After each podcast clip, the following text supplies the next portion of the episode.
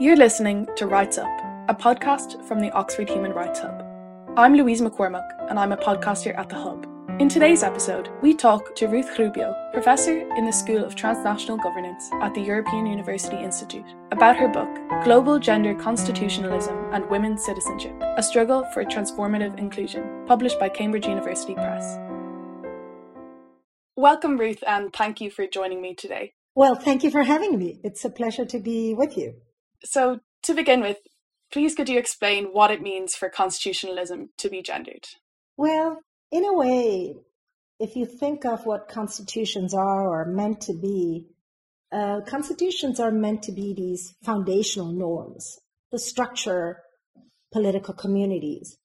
Now, what we have is that historically, since the birth of modern constitutionalism, um, and I'm referring, of course, to written constitutionalism, we have uh, these norms that are supposed to be the mega norms, the mega legal structures, drafted by men, interpreted by men, um, on the assumption of a certain underlining gender order that was a gendered order, meaning, you know, an order that relied on this idea of, you know, two separate spheres, with the public sphere being the male sphere and the private sphere being the female sphere. So that was somehow entrenched in the constitutional structure from its inception. So I think the task of gendering uh, constitutionalism is, first of all, one about coming to that realization and to that understanding that this wasn't just some God given document, this was man made um, and very much to reflect man's views of what was really important in the community and, you know, according to a certain idea of justice. And then, secondly, I would say problematizing it, right? And asking ourselves the questions, you know, had women been the ones, uh, you know, the constitutional, the founding mothers, would they have come up with the same idea of what really matters in a community, how it should be politically organized, etc., etc. And so, why did you choose then to address gender constitutionalism and citizenship together in your book? Well, you see, the notion of citizenship is a complex notion. It's a rich notion. There's various meanings to the notion of citizenship. And I guess in a way, I wanted to play with all of them. Citizenship can mean um, equality of rights. That's one notion of being a citizen, being part of a community where you enjoy an equal status as a citizen. But it also conveys this notion of participation in the community, not just rights, but actually participation. And so the book asks itself a question to what extent have constitutions, since their inception and throughout history, either facilitated or impeded women's citizenship? In the double meaning, i.e., women's access to equal rights, but also women's access to equal participation. And that will very much depend on what phase and what stage of constitutionalism we're talking about. You know, the foundational constitutional order when constitutions were first crafted is not the same as contemporary constitutionalism. It will also depend on what notion of equality the Constitution embodies a formal notion of equality that just satisfies itself with equal rights, or some more substantive notion of equality that looks for people being actually able to participate equally and hence removing the obstacles to participation. And then the last, I think, nuance that I wanted to incorporate is that women have been participating in their communities always but there is a question of what forms of participation we consider to be citizenship like forms of participation. When you're voting, no one will doubt that you're acting as a citizen. Are you being seen as acting as a citizen when you're mothering or when you're caring? So it's a question of, you know, to what extent women have been able or facilitated or impeded in accessing rights in being able to participate, but also have women's forms of participation being uh, reflected in our constitutions or not. I think you kind of touched a little bit then on, on the next question already, but what do you think constitutionalism brings to the overall struggle for women's equality? And you've kind of noted that there's different types of equality, but maybe you could just expand on that a bit further. It really varies. I mean, I would say one thing that is for me very clear is that there is a strong symbolic dimension, right? You know, if we do take constitutions to mean the framing norm, the way in which women's needs, priorities are articulated, recognized, or hidden away, whether women take part or not in crafting that constitution, there's a large symbolic dimension in terms of women's political status in a community linked to their ability to participate in the process of constitution making, but also in, you know, whatever then the constitution addresses, decides to address or not address, either in its form of structuring powers or in the set of rights that it contains. But then, of course, there's huge variation, right? Because constitutions don't play the same symbolic role in every state. The US has a national identity that it's deeply linked to its constitutional identity. I think the same probably applies to India or South Africa. So there, there are countries that lay a lot of their identities in their constitutions and others a bit less so. But also there's huge variation when it comes to constitutional architecture. There are countries that have uh, judicial review of legislations and others don't.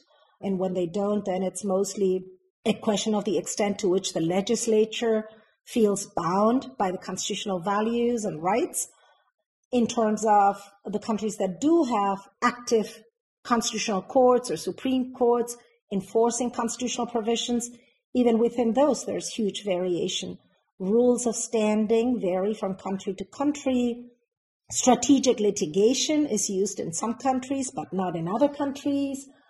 So it really depends on each country and on different moments of the constitutional history of that country. Now, of course, if you think of, of some of the landmark decisions, Roe v. Wade, or many constitutional decisions, including in South Africa or Colombia or the US, uh, where same sex marriage was first constitutionally achieved, or for instance, a landmark decision, Vishaka in India, which was the decision that allowed women, you know, that basically filled up a gap, a legislative gap when it came to women's um, harassment. And, you know, you had a very proactive court saying, well, I don't mind, you know, if the legislature hasn't done its job, we have international norms and we're just going to de facto, in the meantime, provide some rules. So you always have these landmark cases. And behind many of those, you have active civil society and women's movements. And I think those are the cases where you show the potential of constitutionalism at its best, but it, it really varies from country to country. That kind of brings me on to my next question pretty nicely. Your book compares the constitutions of different places around the world, some of which you've already mentioned. Could you explain a bit further what jurisdictions are covered and why you selected these places? And then more broadly, why you took a comparative approach in this book? So, the question of what jurisdictions to focus on is always a challenging question for comparativists. And the answer is always a, you know, it's always a complex answer. And it's never a 100% true answer because, of course, we start from the jurisdictions that we're most familiar with. We try to rationalize and then, you know, but there was some of that. Of course, I started from jurisdictions that I was more familiar with in Europe or the US, Canada. But also because I, I had this ambition of this, you know, reflecting in a way the evolution of constitutionalism throughout the world. I also felt that, that I had to, first of all, include those countries and regions that had been spearheading constitutionalism. So I couldn't leave, you know, the US or, you know, Europe outside of the picture. But I felt that it wasn't fair to just focus, as so many of us have done, on Western Europe or the Western world and the Anglo world. So I tried to make sure that there was enough regional diversity. In parallel with the book, I embarked in two edited volumes on gender and constitutionalism in Latin America and in Asia. And those are going to see the light of the day in the next months. And that was very helpful for me because it gave me the opportunity to be expanding and challenging my preconceptions, identifying landmark cases in other jurisdictions to make sure that there was enough regional diversity. And of course, then, as I said before, there are just countries that have been much more prolific than others with much more active courts, you know, whether it be the South Korean court or the US court or the Canadian court or, you know, German court. There are courts that have been very, very active and hence have had lots of cases and have played a very significant role within their political systems. You couldn't leave those out. That said, of course, I left out a lot. I left out a lot because this was meant to be a book and not an, not an encyclopedia. I left out a lot because this summarizes 10 or 15 years of research, but not 50. At some point, you need to say, okay, this is, this is it. But I tried to be fair, especially because different countries have had transitions to democracy and to constitutionalism at different moments in history. And that had a huge bearing on the gender architecture of the various constitutions. And so it was important for me to start from the beginning because I wanted to have this kind of historical approach and evolutionary approach, but at the same time, you know, to make sure that I encompass the whole range, you know, from the American and French Revolution to today. Uh, and so, you know, I had to juggle with all those variables and I did my best and I'm sure I failed, but I count on younger scholars and generations to continue this work. I guess then, what do you view to be some of the challenges of developing and implementing gender responsive constitutions, in addition to the ones you've already kind of touched on? Well, you have to think that there's various things at stake. The challenges can be many, but in essence, what you have to realize is that women have traditionally not been uh, constitution makers. So first of all, you need to include women's voices, right? whether it be in the official bodies that create constitutions or in civil society uh, when it discusses initiatives for constitutional amendment or reform or new constitutions, you've had traditionally women's voices being hugely underrepresented.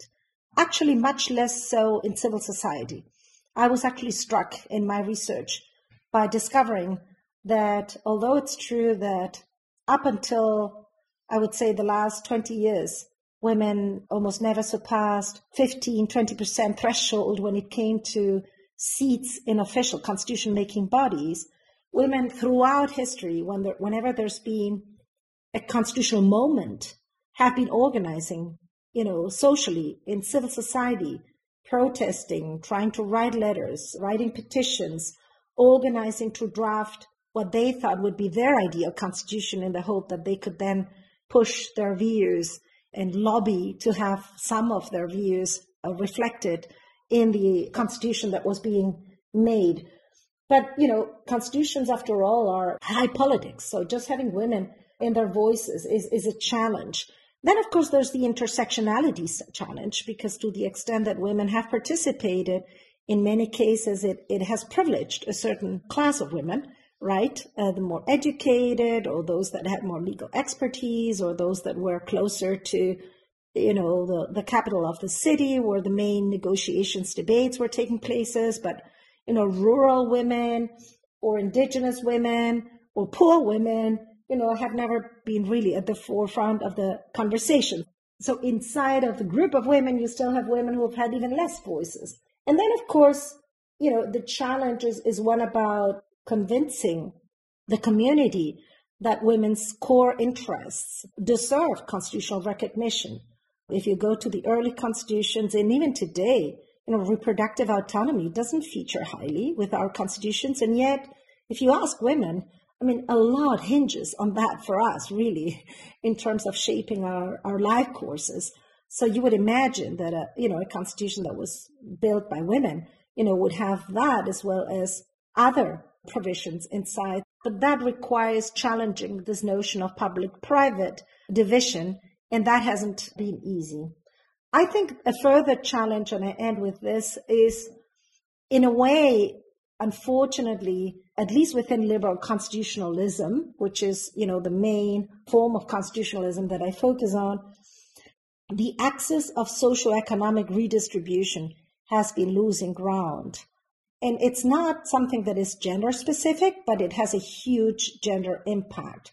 So I cannot imagine any agenda that would be, you know, kind of transformative in terms of constitutionalism that would just limit itself to including certain autonomy or dignity or freedom rights for women. It would require, I think, tackling the question of social and economic inequality that is not uh, specifically about women, but has obviously a huge gender impact. So I think that that is challenging in the bigger sense, right? Because it, it would require challenging not only what rights we include, but you know the extent to which our liberal paradigm is really sufficient to provide uh, equal justice, which I think it isn't. Absolutely. I think then the next question is what role have human rights played in advancing gender constitutionalism? So, has the idea of gender constitutionalism expanded beyond a focus on rights? A lot of the debate has been about gender and rights. I'm very sympathetic to the criticism of rights and, you know, whether rights are enough, whether rights are the right paradigm to think, whether rights talk has occupied the space of other emancipatory projects or arenas. I'm very empathetic to that. At the same time, there's something really extremely powerful in the idea of being a right holder and, you know, possessing certain rights. So the gendering constitutionalism agenda has been one about gendering rights. I was just mentioning, you know, the right to reproductive autonomy. We could think of the right to care or to be taken care of that has not featured in, you know, our constitutions. Should it be? I mentioned in the beginning that there's various conceptions of equality and non-discrimination in various constitutional traditions, and that is a right. And it varies how we look at it. And if you want to gender the right to equality and non-discrimination, you probably, you know, want to go for an anti-subordination approach to the equality provision. So it's about are the rights that we have the right ones? Do we need more rights? But also how can we interpret the rights we have in ways that are more promising to do justice to women and women's claims, uh, women and other sexual minorities too, right? So most constitutions have a provision that refer to marriage. How do you interpret that provision? Do you interpret that to mean heterosexual marriage, as probably the founding fathers of most constitutions thought when the constitutions were initially drafted? Or do we go for a teleological, purposive, you know, living tree approach to constitutionalism and their provisions? And hence, you actually say, well, you know, nowadays this right to marriage has to be interpreted in ways that it incorporates or encompasses same sex marriage. So it's a question of what rights, but also what interpretation of rights. But you rightly ask about going beyond rights. And the answer is is yes. I think that in a way, the whole of constitutionalism and not just the catalog of rights has gender implications. How you define your federal structures has implications. Do we say that important legislation was struck down in the US, the Violence Against Women's Act, because it was considered that it didn't fall within the jurisdiction of the US Congress, that this was for states to decide. So the federal structure, you know, who decides on what matters, who decides on family matters, is one of the key, key questions, constitutional questions. It's not just a question of, you know, federalism, states versus federal authorities. It's also a question of legal pluralism. What happens in societies where you have religious groups that claim that family or certain matters of family law should be decided through religious jurisdictions and religious law or customary law or tribal law. So sources of law, uh, divisions of jurisdiction have also huge gender impact. And finally, you know, when it comes to deciding structures of power, are we happy to say anyone can be the legislature as long as we have one person or one vote? Or do you want to go beyond that and say, no, actually, I will only recognize legitimacy if our parliament has a certain percentage of women or a parity composition. And more and more you see constitutions, especially in Latin America, but also in other parts of Asia, some examples, also in Africa, but also through amendments in uh, Europe containing provisions that either encourage political powers to pass legislation to ensure equal representation or directly mandate a certain form of parity democracy in the understanding that contemporary democracies should aspire to a higher form of uh, legitimacy, which is to say, no, women aren't happy just being voters. They want to be decision makers. And the Constitution should make sure that it contains rules to make that be the case. The rights debate is the most obvious debate. It's also the debate that had traditionally been tackled more the right to abortion, equality, those were maybe traditional constitutional struggles. But actually, there's much more. And when you think about it, even theories of interpretation in a constitution, whether you impose originalism or the living tree approach, is going to be, have a huge impact, especially if you take into account how old some of the constitutions, like the US Constitution, is right? So it's the whole theory of constitutionalism, rights interpretation, structures of power, federalism, the whole thing. So you mentioned Latin America, Ruth. The ongoing constitutional process in Chile initially seemed promising, but has turned out to be a very uncertain example of how constitutionalism can be thought of in more gender inclusive terms. Do you agree with this assessment? Yeah, Chile was really, you know, seemed to be a very exciting promise there had been this social outbreak, uh, women and feminist movements at the forefront of it. And for the first time in history, in world history, there was a constitution making assembly that was fully paritary. It was half women. Not only that, it was a constitutional assembly that in a way had bypassed political parties. So many people were running as independents and the independents were having the leading voice. It was inclusive not only in gender terms, but indigenous peoples, for instance, had a huge protagonism. The first president of the Constitutional Committee was an indigenous woman. And the process, they had set out guidelines for constitution making, for procedural rules that were really extraordinary, you know, making sure that constitution makers were not going to be subject to harassment, allocation of speaking times, dealing with the questions of care while you are sitting in a constitutional assembly. How do you deal with your care duties? I mean, it was just such a such an amazing thing. And of course, not surprisingly, the draft that came out of that was also extremely fascinating. So I mentioned the right to care and be taken care of. So that became a constitutional right in the Chilean draft. The right to life free of violence, reproductive rights, um, sexual rights, so sexuality as opposed to or different from, including sexual education as a fundamental right, but also the right to health and education uh, that would be culturally appropriate, taking into account that for ethnic groups, this may require different kind of services. It was also very ambitious in terms of social rights. The right to water was foregrounded. And of course, it recognized Chile, something that has never happened before, as a multinational country to take account of the existence of its indigenous groups. And so it was really quite exciting. Though, of course, people were a bit skeptical. Was this really going to be the case? I mean, you know, this was a country that had been living with, with the same constitution that was drafted under Pinochet uh, with some amendments, but still the basic constitution. One of the countries with more socioeconomic disparities, with a huge, you know, very uh, consolidated de facto business uh, sector and landowners. It seemed a bit far fetched. And in fact, for various reasons, the draft was uh, submitted to a referendum in September and it didn't succeed.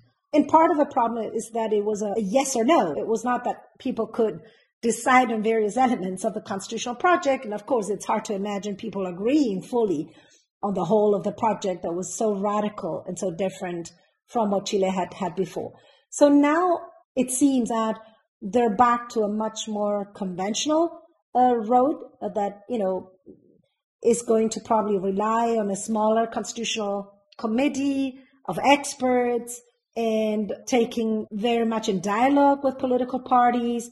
So it's going to be less revolutionary, to say the least, and maybe rather conventional, to say the worst. I don't know what's going to end up being, but I was talking to a colleague of mine and she was saying, you know, Ruth, in the end, if we can rescue the parity rule, because that was a rule that was in the constitution as a defining element of Chile's new political system and to be applied to all state powers, not just the legislature, the judiciary, the executive.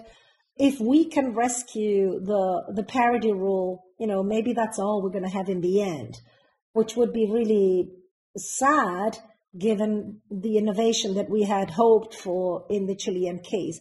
But part of what I tried to do in the book is that I, I tried to cover some of the aspirations that women have crafted, whether or not they make it to the final constitution that gets approved.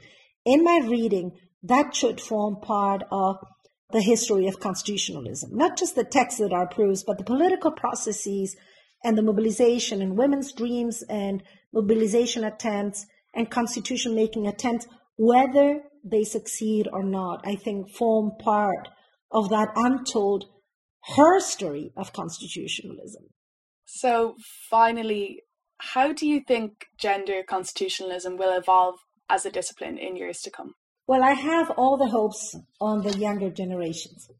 In fact, if you've read the book, you'll realize that it is dedicated to the younger generations of scholars. And my hope is that when they work on this field, they don't feel so much of an outcast as I felt when I started, you know, really opening um, the field of comparative constitutionalism and gender. But since that first edited volume that I did with Bev Baines and came out in Cambridge University Press, The Gender of Constitutional Jurisprudence, 2005, I think that was the first ever attempt to actually look at gender in constitutionalism comparatively many other edited books have come out, some monographs. You know, we have Irving's work, more Baines, Williams, MacKinnon's.